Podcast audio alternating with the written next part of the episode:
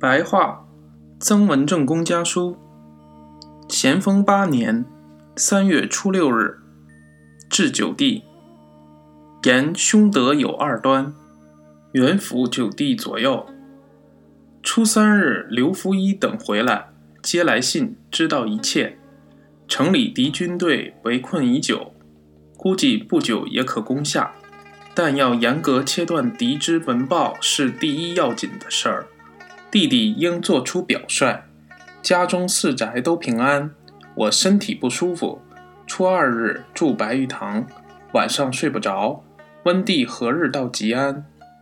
古人说，兄德之败的大约有两点：一是长傲，二是多言。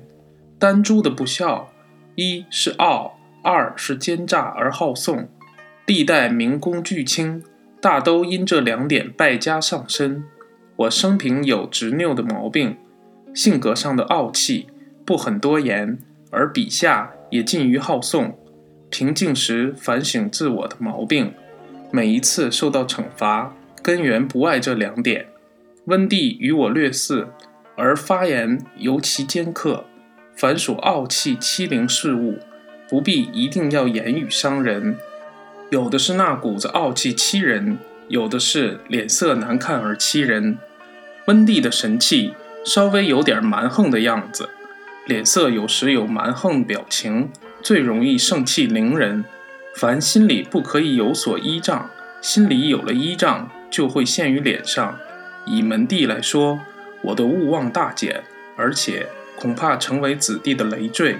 以才识来说，最近军队里锻炼出来的人才很多。弟弟等也没有超过别人的地方，都没有可依仗的，只能毅然自下，一味的讲求忠信，行事诚笃敬谨，也许可以遮盖以前的过失，整顿出新的气象。不然，别人都会讨厌并看轻你。原地处事谨慎，甚为妥洽。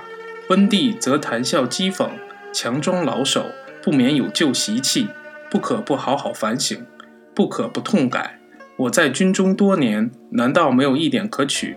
只因一个“傲”字，百无一成。所以，纯纯叫各位弟弟引以为戒。